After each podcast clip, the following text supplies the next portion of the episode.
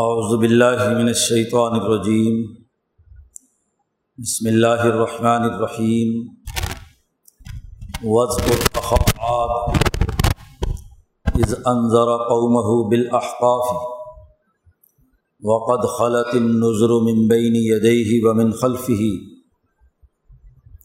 اللہ تعبدو الا اللہ انی اخاف علیکم عذاب یومن عظیم قالو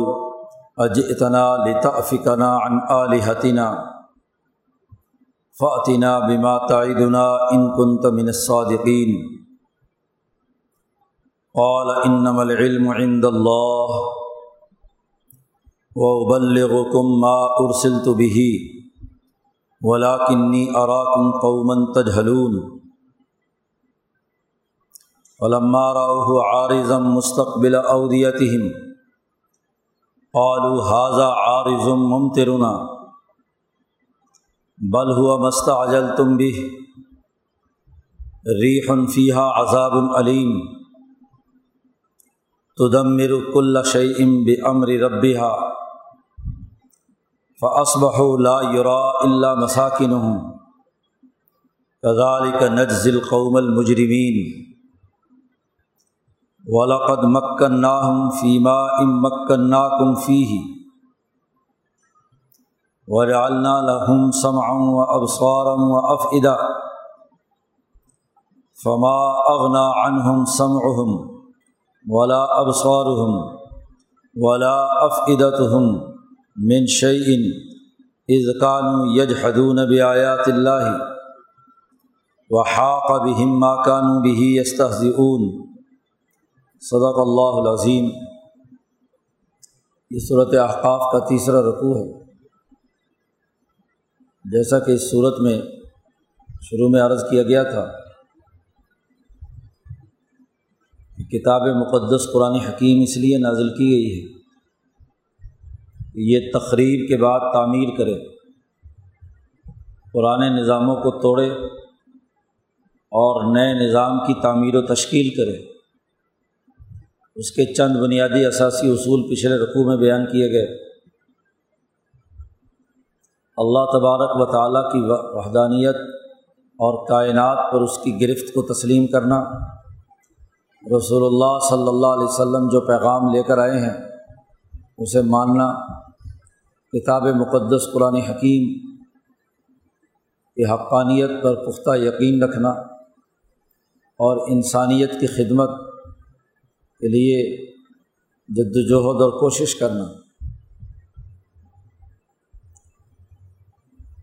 لیکن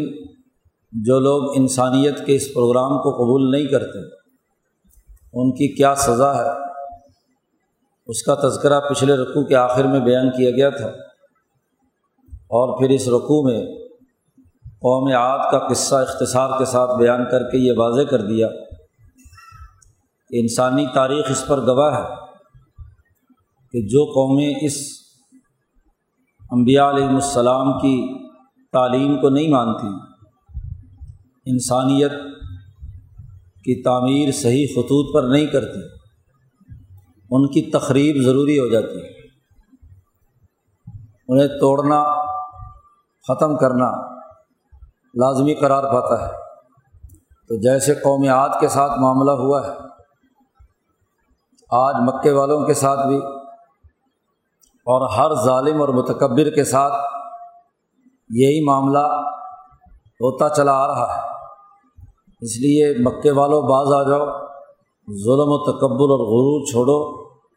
اور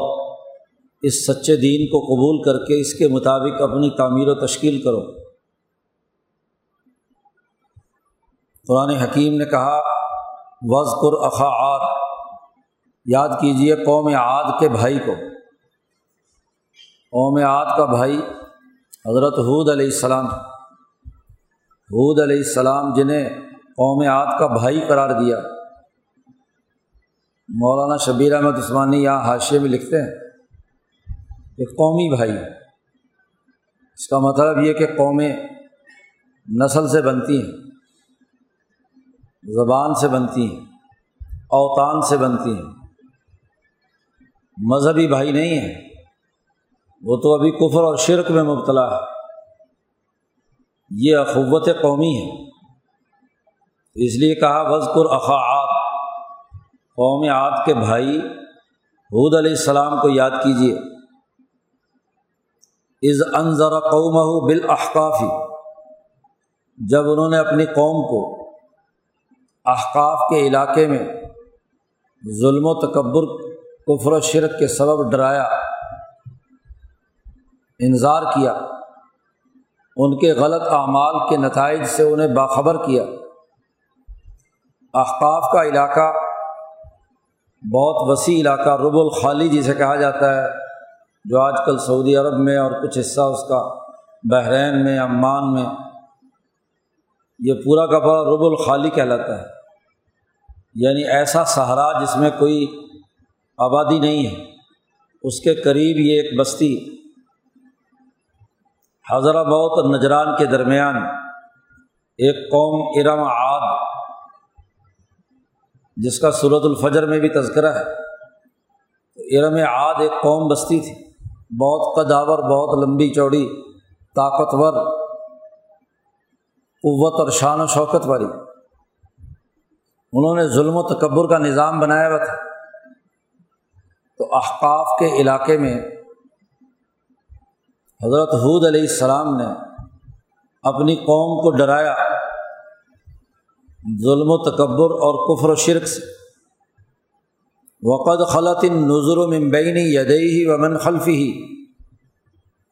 حالانکہ اس قوم سے پہلے اور بعد آگے پیچھے ڈرانے والے بہت سے گزرے ہیں یا تو قوم عاد ہی کو حود علیہ السلام سے پہلے کچھ انبیاء سیدھے راستے پر لانے کے لیے جدوجہد اور کوشش کرتے رہے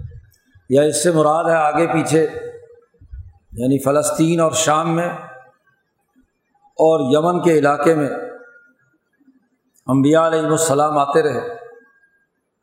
تو بہت سے ڈرانے والے ان سے آگے اور پیچھے ہر جگہ بہت سے گزرے ہیں یعنی قوم عاد بالکل ہی ایک نئی اور اجنبی قوم نہیں تھی کہ اس کے سامنے پہلی بار حود علیہ السلام نے آ کر انہیں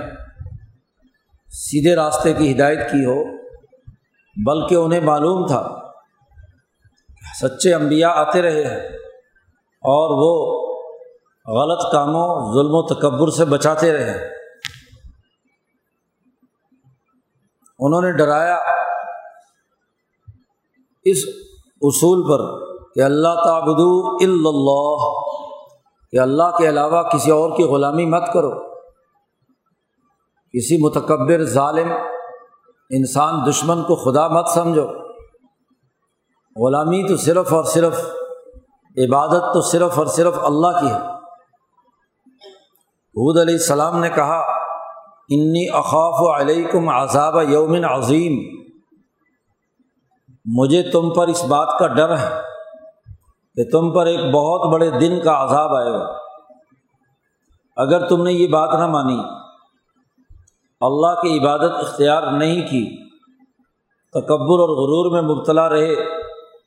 تو ضرور ایک بہت بڑے دن کا عذاب تم پر ضرور آئے گا عموماً قوموں کا ایسا ہی رویہ ہے کہ جب انہیں سیدھے راستے کی دعوت دی جاتی ہے تو وہ اپنے آبا و اجداد کے طریقے کو نہیں چھوڑتے غلامی جو رچی بسی ہوتی ہے سرمایہ پرستی کا مرض جو ان کے اندر داخل ہو چکا ہوتا ہے وہ اس پر ڈٹے رہتے ہیں قرآن نے یہاں ان کا قول نقل کیا ہے قالو وہ کہنے لگے اتنا لتا افیقانہ ان عالحتینہ عود علیہ السلام سے کہا کہ کیا تم اس لیے آئے ہو کہ ہم جن خداؤں کو پوج رہے ہیں ان سے ہمیں بہکا دو جو در نسل در نسل ہم اپنے آبا و اجداد کے طریقے پر ہیں بابائے قوم کی جو ہم اتباع کر رہے ہیں پرانے لیڈروں کے پیچھے چل رہے ہیں تو اس پرانے طریقے کے مطابق جو ہمارے بنے ہوئے خدا ہے کوئی فرعون کی صورت میں تو کوئی نمرود کی صورت میں کیا تم ہمیں اس سے بہکا کر ہمیں اس سے پھیرنا چاہتے ہو تکبر اور غرور کرتے ہوئے انہوں نے حود علیہ السلام سے کہا کہ بے ماتا دنا ان کن تمن صادقین اگر تم اس بات میں سچے ہو کہ بہت بڑا عذاب ہمیں گھیرنے والا ہے تو لے آ وہ عذاب جس کا تو ہم سے وعدہ کر رہا ہے جس سے تو دھمکا رہا ہے فاتنا بیما دنا لیا جو تو ہم سے وعدہ کر رہا ہے جو دھمکیاں دے رہا ہے کہ اگر میری بات نہ مانی تو عذاب آئے گا تو لیا وہ عذاب ان کون تمن صادقین اگر تو سچا ہے حضرت حود علیہ السلام نے جواب دیا کہ انم العلم عند اللہ عذاب کس تاریخ کو آئے گا اور کب آئے گا اس کا علم تو اللہ کو ہے اللہ تبارک و تعالیٰ کے اختیار میں ہے کہ کس وقت تمہاری لمٹ ختم ہوتی ہے تمہاری حد ختم ہوتی ہے اور کس وقت تم پر عذاب آنا ہے یہ میں کچھ نہیں کہہ سکتا اس کا علم عذاب کا اور ظالم اور متکبر قوموں کی تباہی اور بربادی کا فیصلہ شہنشاہ مطلق احکم الحاکمین اللہ تبارک و تعالیٰ نے کرنا ہے اور وہ اسی کے علم میں ہے میرا فریضہ تو صرف اتنا ہے کہ ابلغ کو ما ارسل تو بھی مجھے جو پیغام دے کر بھیجا گیا ہے وہ میں تم تک پہنچا دوں اور وہ میں نے پہنچا دیا میں نے کوئی ذمہ داری نہیں اٹھائی ہوئی کہ تمہیں زبردستی طور پر مسلمان بناؤں اس دین کی اتباع کی بات کروں میرا کام سچا پیغام پہنچا کر تم پر حجت قائم کرنا ہے تمہارے ہر سوال کا جواب دینے کے لیے تیار ہوں لیکن جتنا میرے پاس پیغام اللہ کا ہے اتنا میں بیان کروں گا دن کون سا ہے تاریخ کون سی ہے عذاب کی یہ اللہ جانے اور تم جانو ولاکنی اراکم قومن تجہلون میرے بس میں یا میرے پاس جو پیغام آیا تھا وہ تو میں نے پہنچا دیا اب اس سے ہٹ کر تم مجھ سے یہ سوالات کر رہے ہو تو میرا خیال یہ ہے کہ اس سوال کے پیچھے تمہاری جہالت ٹپک رہی ہے کنی لیکن میں دیکھتا ہوں اراکم قومن تجہلون تم جاہل قوم ہو اپنے بد اعمالیوں کو دور کرنے کے بجائے اپنے معاشرے کی درست خطوط پر تعمیر و تشکیل کے بجائے خود عذاب کو دعوت دے رہے ہیں کہ کب آئے گا لوگ تو کسی خوشی کے دن کو گنتے ہیں اور اس کی تاریخ معلوم کرتے ہیں کہ خوشی کب آئے گی انعام کب ملے گا تم سزا کے دن کی گنتی کر رہے ہو اس سے بڑی جہالت کیا ہوگی ایک مجرم خود ہی سزا کے لیے تاریخ مانگ رہا اپنے جرم سے توبہ طائب نہیں ہو رہا جرم پر سزا کی دلیری کہ جی سزا کب ملے گی اس کی تاریخ متعین کر کے بتاؤ تو یہ تو سب سے بڑی جہالت ہے میں تمہیں دیکھ رہا ہوں کہ تم جاہل قوم ہو تمہیں قومی نظام کا شعور نہیں ہے قومیں کیسے ترقی کرتی ہیں ان کی تعمیر کیسے ہوتی ہے میں تمہارا قومی بھائی ہوں اور تمہیں قوموں کی ترقی کے اصول اور ضابطے بتلا رہا ہوں درست خطوط پر اقوام کو کامیاب ہونے کے راستے اور طریقے بتلا رہا ہوں اور تم آگے جہالت سے کہتے ہو کہ نہیں جی یہ تو ہم نے نہیں کرنے البتہ سزا کا دن بتا دو کہ سزا کب آئے گی اس سے زیادہ احمقانہ بات اور کیا ہو سکتی ہے قرآن کہتا ہے فلم آرزن صحرائی علاقے میں تھے بارشوں سے ہی وہاں تمام تر ترقیات ہوتی ہیں لیکن ایک طویل عرصے تک ان کے اس تکبر اور غرور کے بعد بارشیں بند ہو گئی قحط سالی شروع ہو گئی اور جب بارشیں نہ ہوں تو درخت نہیں ہوتے اور سہارا ہو تو وہ مکمل ریت میں بدل جاتا ہے ہر چیز خشک ہو کر ترن برن ہو جاتی ہے گرمی کی شدت سے رب الخالی اتنی شدت کی گرمی پڑتی ہے تو درخت ٹونڈ مونڈ ہو گئے ریت جو بارش اور پانی سے جما ہوا ہوتا ہے وہ بکھر کر بہت باریک ہو گیا اور اس کے چھ سات مہینے سال کے بعد انہوں نے دور سے ایک بادل آتا ہوا دیکھا قرآن کہتا ہے رن مستقبلہ او دیا کہ ان کی وادیوں کا رخ کیا ہوا ہے دور سے بادل نے گھٹا ٹوپ اندھیرے آ رہے ہیں تو بڑے خوش ہوئے کہ چھ مہینے سال کے بعد بارش برسنے والی ہے بادل خوب جبے میں چلے آ رہے ہیں کہنے لگے حاضہ آرزم مم ترونا یہ بادل تو اب ہم پر بارش برسائے گا اور ہمارے قسمت جاگ جائے گی ہمارے درخت نباتات ہماری ضروریات پوری ہوں گی تو بڑی خوش فہمی میں مبتلا ہے کہ یہ بادل برس کر ہماری قسمت بدل دے گا قرآن کہتا ہے بل ہوا مست اجل تم بھی حود علیہ السلام نے ان سے کہا یا اللہ تبارک و تعالیٰ یہاں بیان کر رہے ہیں یہ بادل نہیں تھا یہ تو وہ عذاب تھا جو تم جلدی سے مانگ رہے تھے تم کہتے تھے کہ لے عذاب آئی دنا ان کن تمن یقین یہ بادل نہیں ہے یہ تو عذاب ہے وہ چیز ہے جو تم جلدی طلب کر رہے تھے کیا ہے یہ ریفن فیحہ عذاب العلیم یہ ہواؤں کا جھکڑ ہے تیز ہوائیں ہیں جس میں بڑا ہی دردناک عذاب ہے اذیت دینے والا ہے فیا عذاب العلیم مکے والوں کو یہ قصہ خاص طور پر سنایا جا رہا ہے جی صحرائے بدر میں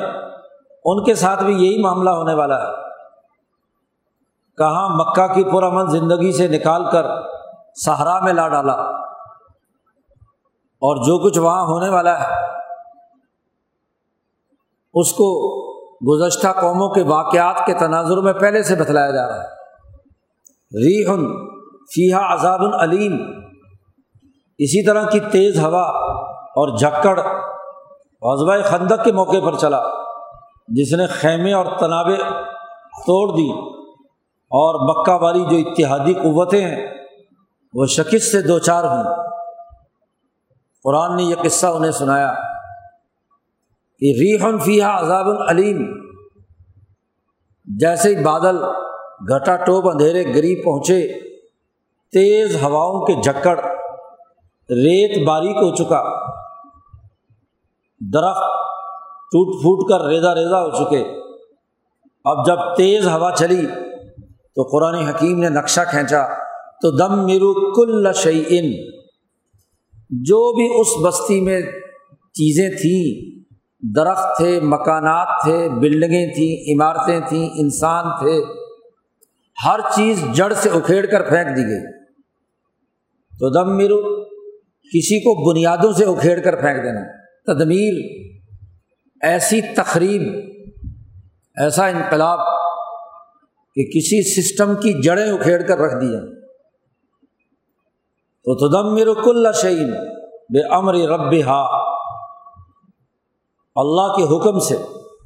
ہر چیز اکھاڑ کر پھینک دی اس عذاب نے اس تیز ہوا نے آٹھ دن تک تیز جھکڑ چلا انسانوں کو اٹھا اٹھا کر دیواروں پر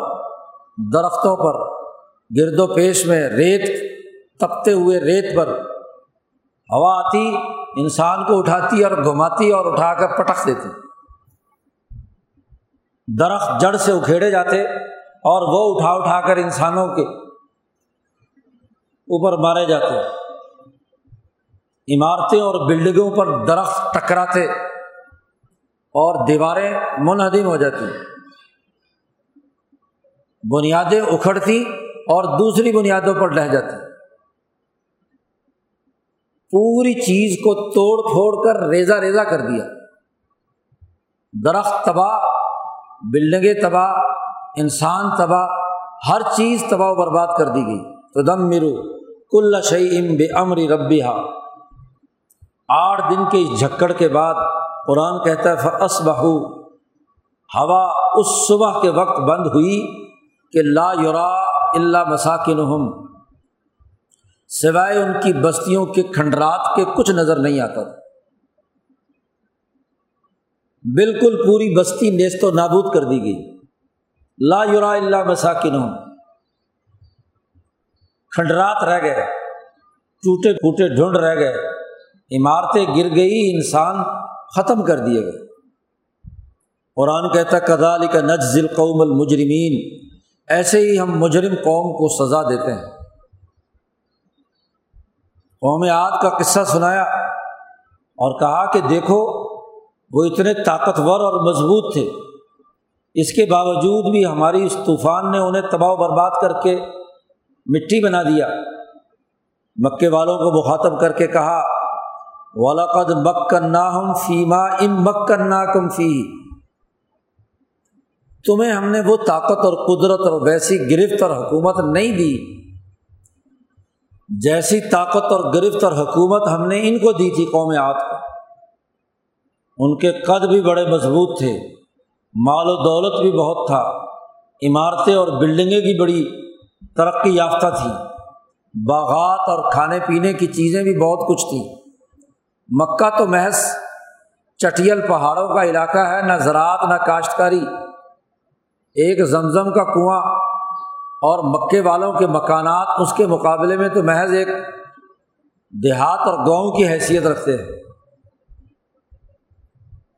ان کے پاس تو صرف تجارت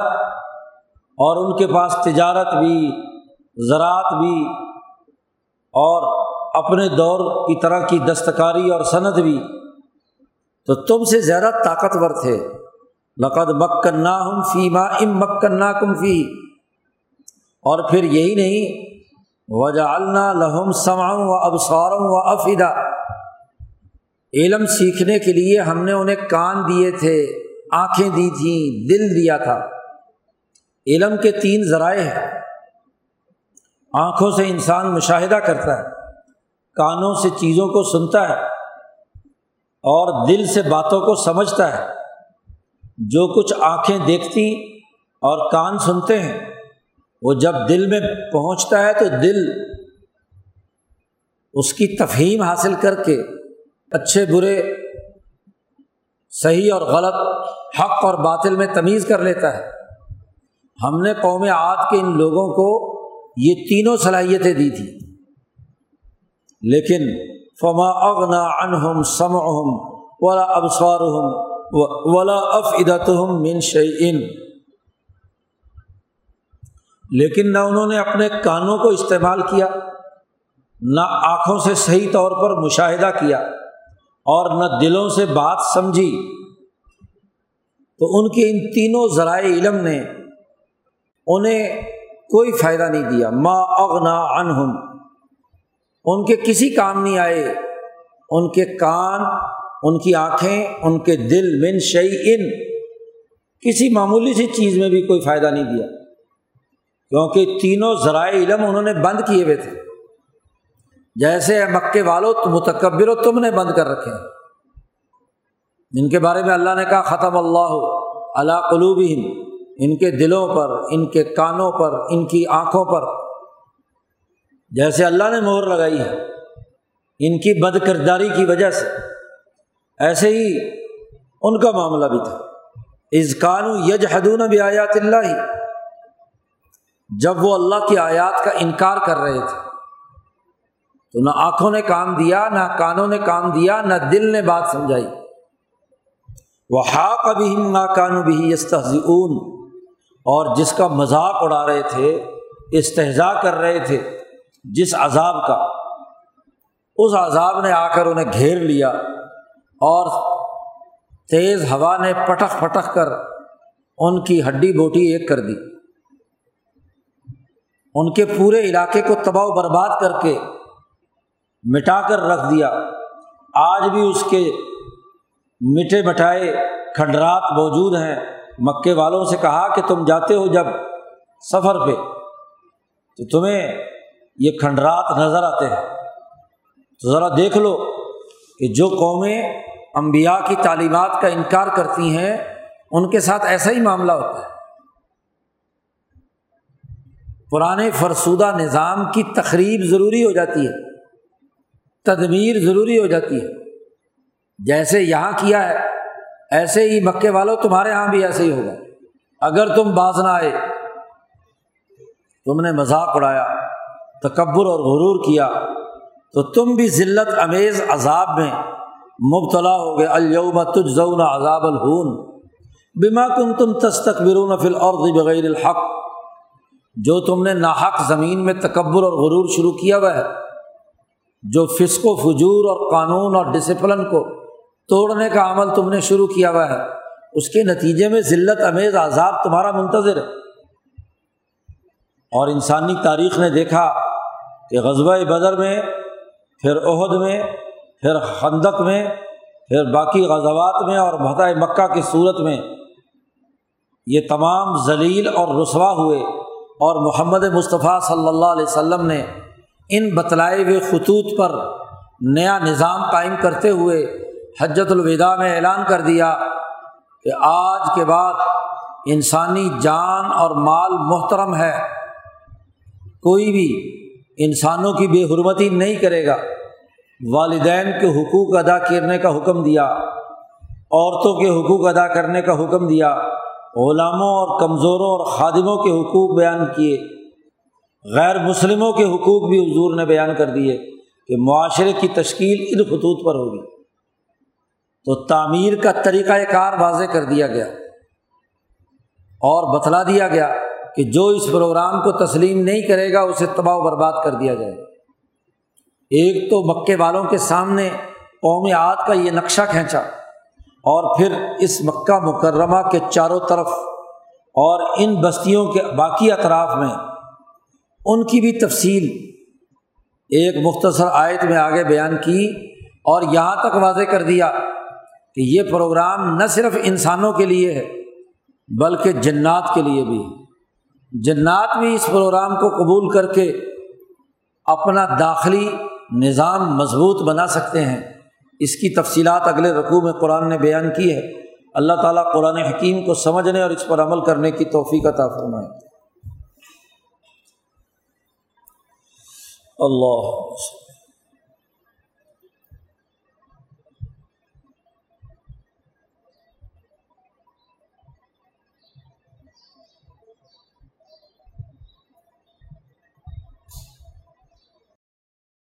تحفظ